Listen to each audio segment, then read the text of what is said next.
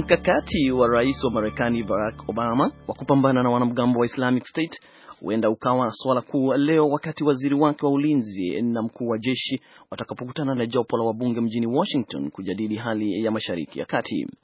Wizara wa ulinzi, waziri wa ulinzi Ash Carter na mkuu wa majeshi Jenerali Martin Dempsey wamepangwa kutoa ushahidi mbele ya kamati ya bunge inayoshughulikia masuala ya jeshi wiki moja baada ya rais Obama kutangaza mipango yake ya kuongezea wanajeshi wa Marekani kusaidia na kushauri majeshi ya Iraq.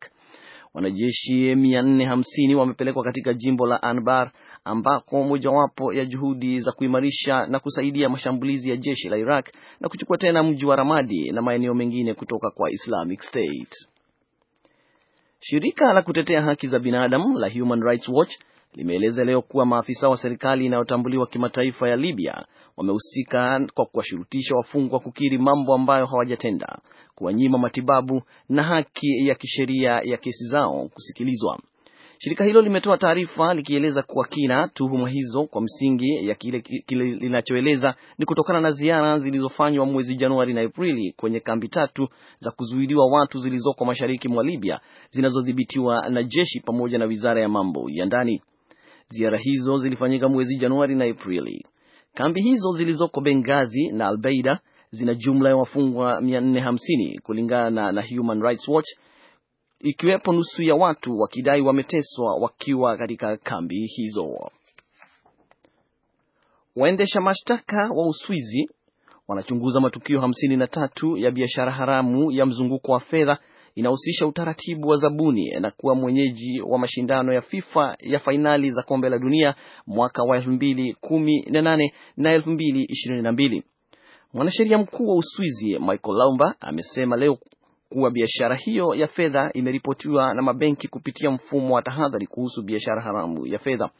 Amesema mabenki yamefanya wajibu wao katika kuripoti harakati za kuonya kwamba huenda kesi hii ikawa kubwa na yenye mkanganyiko.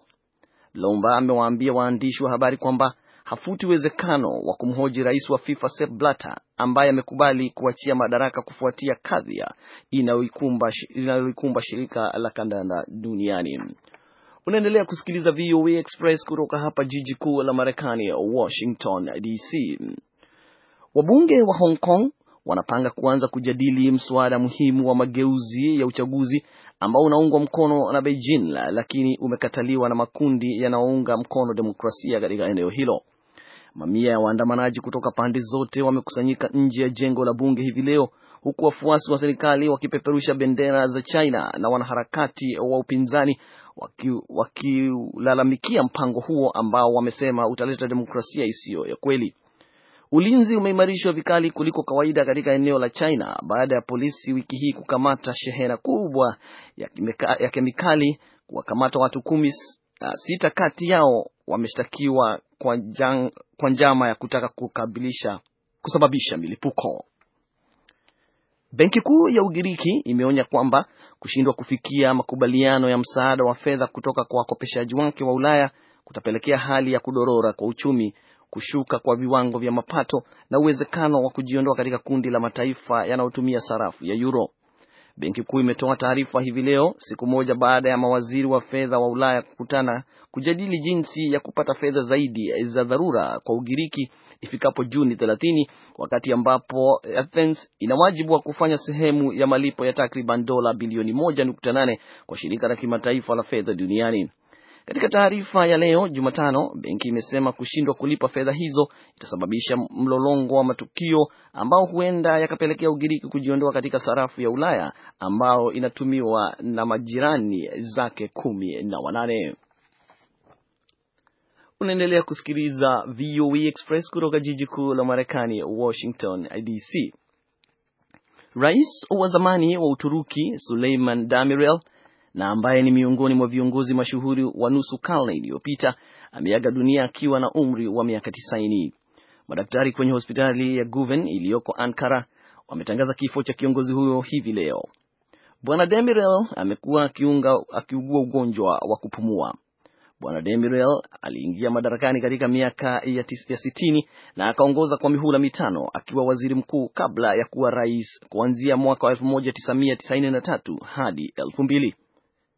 Alipinduliwa na jeshi mara mbili, kwanza mwaka wa 1971 kisha baadaye mwaka wa 1980, lakini akaweza kurudi madarakani kama waziri mkuu mwaka wa 1991 na hatimaye kuwa rais. Shirika la Afya Duniani WHO limesema leo kuwa mlipuko wa homa ya pumu ya Mashariki ya Kati yani MERS huko Korea Kusini unaonyesha umuhimu wa jamii ya kimataifa kuwa chonjo kupigana na magonjwa ya kuambukizana.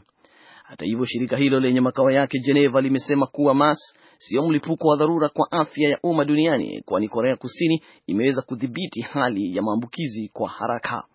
Wizara ya afya ya Korea Kusini leo imetangaza kifo cha ishirini na kusema kuwa watu wengine wanane walioambukizwa wamepatikana na hiyo kufikia ida, na kufikisha idadi ya walioambukizwa uh, kuwa mia moja sitini na wawili. Serikali imesisitiza kuwa maambukizi mapya yamedhibitiwa zaidi kwenye vituo vya afya na kwa hivyo kuna matumaini ya kudhibiti ugonjwa ifikapo mwisho wa mwezi huu.